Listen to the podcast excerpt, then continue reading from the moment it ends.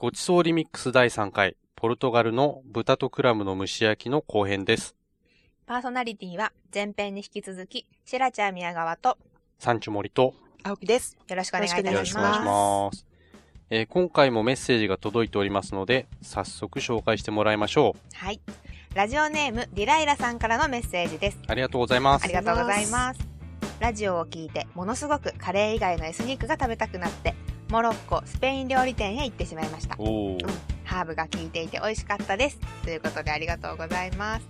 ラジオの影響で外食してしまったっていうのは我々としては嬉しいですね。ねうんいいですねありがとうございます。続いて、ラジオネームみんみんさん。ありがとうございます。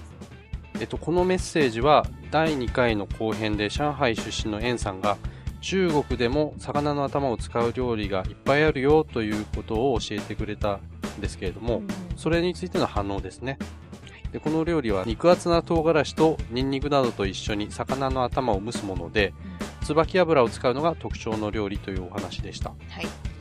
で、えーミミンさんからのメッセージは、リスナーさんからのメッセージ紹介を聞いて思い出したんですが、湖南料理のうん料理油と豆椒魚頭。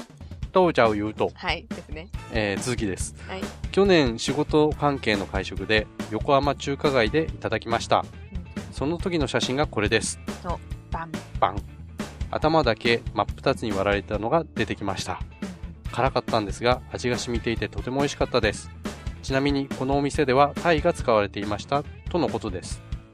写真はウェブサイトにも載せておきますので気になる方は見てみてください。番組では皆様からの美味しい話やエピソード、ご意見、ご感想をお待ちしております。番組ウェブサイト tjf.or.jp スラッシュ gr のメールフォームもしくはメールアドレス gr.tjf.or.jp までお送りください。お待ちしております。青木さん、はい。最近はどんなお仕事をしてらっしゃるんでしょうか？はい。実は、つい数日前に、ニューヨークの取材から帰ってきたばかりなんです。おお帰りなさいーで、えっと以前から宗教と食のつながりを調べることをライフワークにしていたんですが、えー昨年は egood.jp が、えー15周年を迎えたのを記念して、ニューヨーク再発見というドキュメンタリーフィルムを作ったんですね。うん。で、これは、えーとギリシャ人街、チベット人街、ムスリムタウン、ユダヤ教徒の街、インド、シーク教徒の寺院などをえーと、巡って、えーと、撮影したものなんですけれども、様々な食と文化が集まった世界の縮図としてのニューヨークを、えーと、紹介したフィルムの続き。で、今回その続きを作ってきました。えー、いいですね。はい何が一番良かったですか？はい。えーと、今回は、あの、コプト教って皆さんご存知でしょうか？東京。はいわかんないです。エジプトのキリスト教、エジプト正教会なんていう別名があったりするんですが、はい。えっ、と、そちらの、えっ、と、教会を訪れて、えっ、と、神父様にお会いして取材をした後に、なんと神父様が、あの、自ら手料理を振る舞ってくださいましおて、ー。それを、えっ、と、いただいてきたのがとても印象的でした。う。ん。で、これは、あの、エジプトなので、エジプトって空豆がとても、あの、よく食べるお料理の一つなんですけれども、うん。えっ、と、それを、あの、シンプルに似たお料理なんですね。で、えーお料理自体は、あの、すごく、あの、凝ったものではないんですけれども、何せ神父様の直々の、あの、お料理ということで、とても感動して帰ってきました。えーはいじゃあ来月はもっとお話を聞かせていただけるんですね。そうですね。えっ、と、続きをご期待ください。はい。えっ、と、クラムジュースっていうのがあるんですけれども、ご存知ですか？クラムジュース。貝ジュースですか？飲むんですか？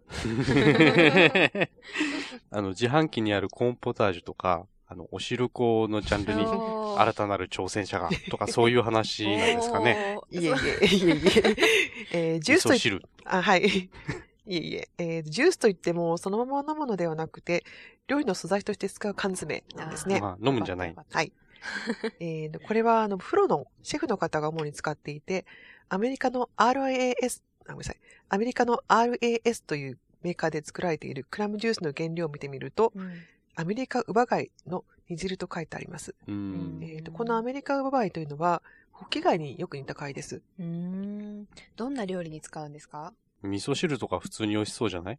いやいや、せっかくだから本場の使い方を青木さんに紹介してもらいましょうよ。はい。えー、クラムチャウダーなんかに使うのはもちろんなんですけれども、うん。他には魚介料理やパスタのソース、あとはカクテルのブラッディマリーのレシピにも登場したりするんですね。えあの、ブラッディマリーってトマトとウォッカを混ぜるカクテルですよね。うん。美味しそう。んお？ええ トマトとあ、想像がつかないな。美味しいんですかねそうですね。えっ、と、この、えっ、と、クラムジュースは日本では1缶4、500円で手に入るものですんで、ちょっと興味ある方、試してみると面白いと思いますよ。うーん。あ、そういえば、お菓子のマドレーヌって貝殻の形しているものってありませんか？いいとこに気がつきましたいね。やー、やったマドレーヌはフランスのお菓子で、丸くて平たい形やカップケーキのこのような形もあるんですが、ー。うん他にホタテの貝殻の形をしたものもあります。うんう。ん。このお菓子の由来には諸説あるんですけれども、えっ、と、その一つに、スペインの寺院へ巡礼する人たちに、えっ、と、マデレーヌさんという方が、巡礼者のシンボルであるホタテの貝の形を模してお菓子を作ったという説もあるんです。うーんそれってもしかして前編で話に出てきたスペインの巡礼者のお話ですよね？そうですね。巡礼した人たちがホタテ貝の貝殻を記念で持ち帰ったっていうね、うんやつですよね？そうですね。うんまあでも、いろんな説があるので、実際に巡礼者にマドレーヌを渡したというのがわかりませんけれども。そうなんだ はい。いや、それにしてもサンチャゴ巡礼でホタテの貝殻をもらっていたということは、うんうん相当な量を現地で消費していたんじゃないかと思うんですけど気になってんですよ、僕。はいいやー、今でもよく食べられてるんですかね？あ、はい。サンチョゴでコンポステラ周辺には、ホタテをグリにしたり、野菜とソテーにしたりして食べさせてくれるレストランがあるらしいんですけど、うん。興味ありますね。へーどうですか？フランスでマドレーヌ買って、スペインのサンチャゴ巡礼してホタテ料理を食べるというツアーっていうのは、ただ、フランスからスペインのサンチョゴでコンポステラって結構遠いんですよね。巡礼の道をちょっと調べてみたんですが、うんパリから1500キロ以上はあるんですよ。日本で言うと青森から博多くらいですかね。Google マップでちょっと検索してみたんですけど、徒歩で316時間おー ?1 日8時間歩いたとしても 40日はかかる計算ですよね。それにピレネー山脈を越えてますからもっとかかりますよね、これ。わということで、ウェブサイトに地図を載せておきますので、挑戦するという方は、ぜひ番組までご連絡ください。ーはい。近い近い。近い近い近い近い。意外に近いよ。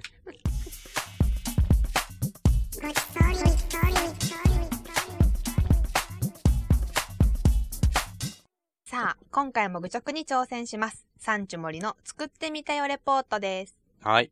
このコーナーは、青木さんのレシピを実際に作った感想をお届けするコーナーです。今回、やっぱり組み合わせが新鮮でしたし、とっても美味しかったんですよ。う。うんん。で、思っていたよりもコリアンダーが主張していないんで、おあの、結構苦手な方でも、うんまあいけるかなといったところでおすすめできますよ。よかったです。はい。で、今回気になったこと、まずはですね、豚肉の選び方ですね。うん。で豚肉は角切り 250g とあったので、まあさて、スーパーに行ってどの部位を買おうかなと迷ったんですよね。結局、初め目についたカレー用って書かれてる、よくあるやつですね。角切りになったやつを選んで買ったんですけれども、これはバラでもモモでも、どこでもいいんですか？はい。バラとモモだったら、モモの方がいいと思いますね。うんえっ、と、バラだとちょっと油が多すぎるんで、はい。なるほど。もう一つ気になったのは塩加減なんですよ。うんで、レモンの風味がふわーっときて、すごく美味しいんですね。うんで、まあ、ただもうちょっと塩味があったらいいかなって感じたんですよ。あなるほ。ど。えーそういう場合は、えー豚肉の下味をしっかりつけましょう。うんそれでも塩味が足りないという方は、後で、えっ、と、塩を足してみてください。なるほど。あの、塩は後からでも足せますんでね。うんはいうんそれでですね、青木さん。はい。作らない人はどこで食べられますか？はい。いつものやつですえね。いつものパターン。私は作らないという。そうですね。まずはポルトガル料理のレストランを探してみてください。はい。ぱり、あの、豚肉とアサリという面白いコンビネーションで食べられるのが、ポルトガルならではなので、うんうんカルネデポコアアレンデジャーナを食べてみたい方、お近くのお店を探してみてください。はい。いや、あの、蒸し返しますけど、はいア。サリの酒蒸しを作るのとあんまり手間は変わらなかったので、はい。ぜひ料理に挑戦してもらいたいですねうん。フライパン一つでもできるし。はい。えー作ってみたよという方は番組宛てにメールをください。他にも感想などがありましたら、ぜひよろしくお願いします。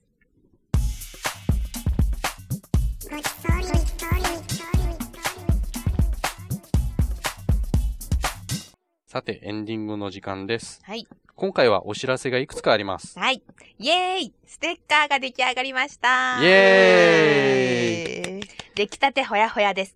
番組内でメールが採用された方に、漏れなくステッカーをプレゼントいたしますので、どしどし送ってください。お便り待ってます。待ってます。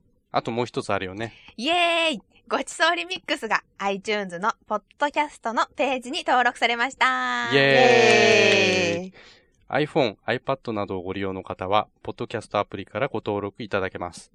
PC で iTunes をお使いの方も、iTunes 上から番組購読ができます。うんうんうん詳しくはウェブサイトにまとめておきますので、ぜひこれを機に番組購読をしてみてください。はい。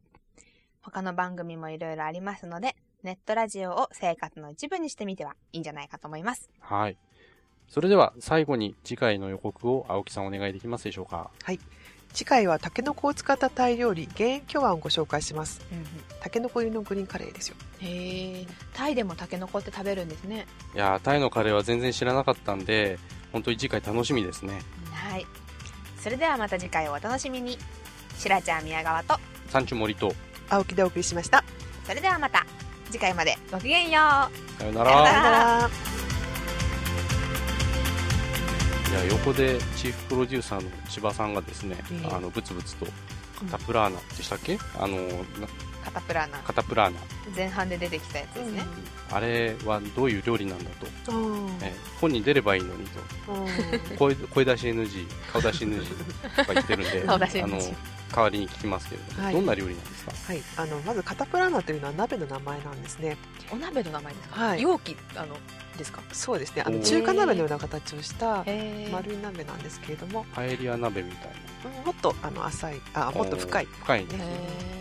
もっと中華形は中華鍋のようなこう中央に向かってこうへこんだ感じの鍋なんですけれども、えーそこに、えー、と漁師さんが海で採れたその日のお魚ですとか貝ですとかを入れてプラスあのトマトといった野菜を混ぜた、えー、とまさに漁師料理ですね、うん。ポルトガルなんで最近はポルトガルレストラン東京に増えましたんでカタプラーナをこう売りにしているお店っていうのも結構あったりするんですね、えなので、まあ、日本でも気軽に食べられるようになったんですけれどもまさにあの冬なんかはこう鍋料理をつつく感じでポルトガル風鍋をつつく会なんかもいいんじゃないかななんて思います、はい、もし機会があったらぜひ食べてみてくださいとのことですけれどもチーフプロデューサー大丈夫ですか？